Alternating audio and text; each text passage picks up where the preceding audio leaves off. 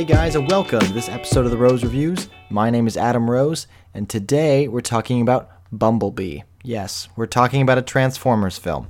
Uh, this is directed by Travis Knight, who previously directed films like uh, Kubo and the Two Strings. He's the head guy at Laika, which is the stop motion animation studio.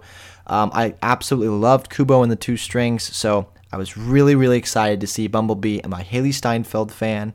John Cena recently, especially in blockers and films like that, he's actually been pretty fun. So, look, I was I was pumped to see this film just because, look, I I, I don't like the Transformers movies at all. I like the first one with Shia LaBeouf. That was fun, and then they just got progressively worse. And the Mark Wahlberg ones have just been horrible. So, and I'm gonna be honest, I didn't even see the last one because I just I just couldn't do it anymore. I just couldn't do it. So I was not looking forward to this. And then I said, Travis Knight is on board. Michael Bay is not really involved. We got some new blood in here. This is supposed to be a prequel. Okay, all right. I, I, I was on board, so I had to check it out. And I got to say, guys, coming out of it, I had a fun time. Look, I had a fun time with this movie.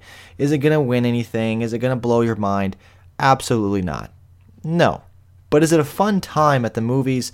Is there some great action? Are the characters pretty compelling? Yeah, for sure. It's it's it's not Michael Bay slow mo weird shots with the story that makes no sense. No, no, no. This is just pure fun, pure action movie, family fun. That's what this movie is.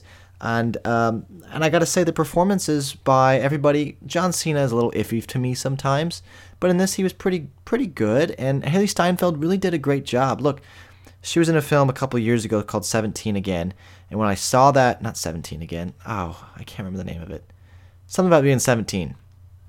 And when I saw that movie with Woody Harrelson, I she is I realized how talented she is. She is so good and she's so likable in this film and her character is, is very compelling with this. Her story and her relationship with Bumblebee is very believable, even though, you know, the actress of Hailee Steinfeld is working with a tennis ball on a stick. She does a great job of actually feeling like she has a relationship. And Travis Knight, as a director, isn't afraid to um, really love and, and, and pay tribute to the 1980s Transformers.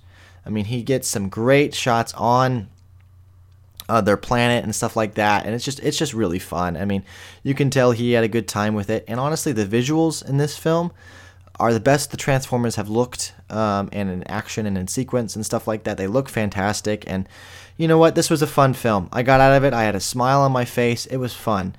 I mean, is it? It's not going to change your life by any means. It's not going to um, surprise you really at all. It is what it is, but if you enjoy it and you just want to look, look, if you just want to have fun, you want to smile, you just want to have a fun family action adventure film, look, this is for you. So on a scale of 0 to 5, 0 being no roses, 5 being full blown, I mean, look, I mean, this film is what it is. Uh, so I'm going to go 3.5 out of 5. Look, it's not a great movie, it's not a bad movie, it's a good fun time at the movies. So I enjoyed it for what it was. This is the best Transformers movie maybe ever, maybe better than the first one, honestly.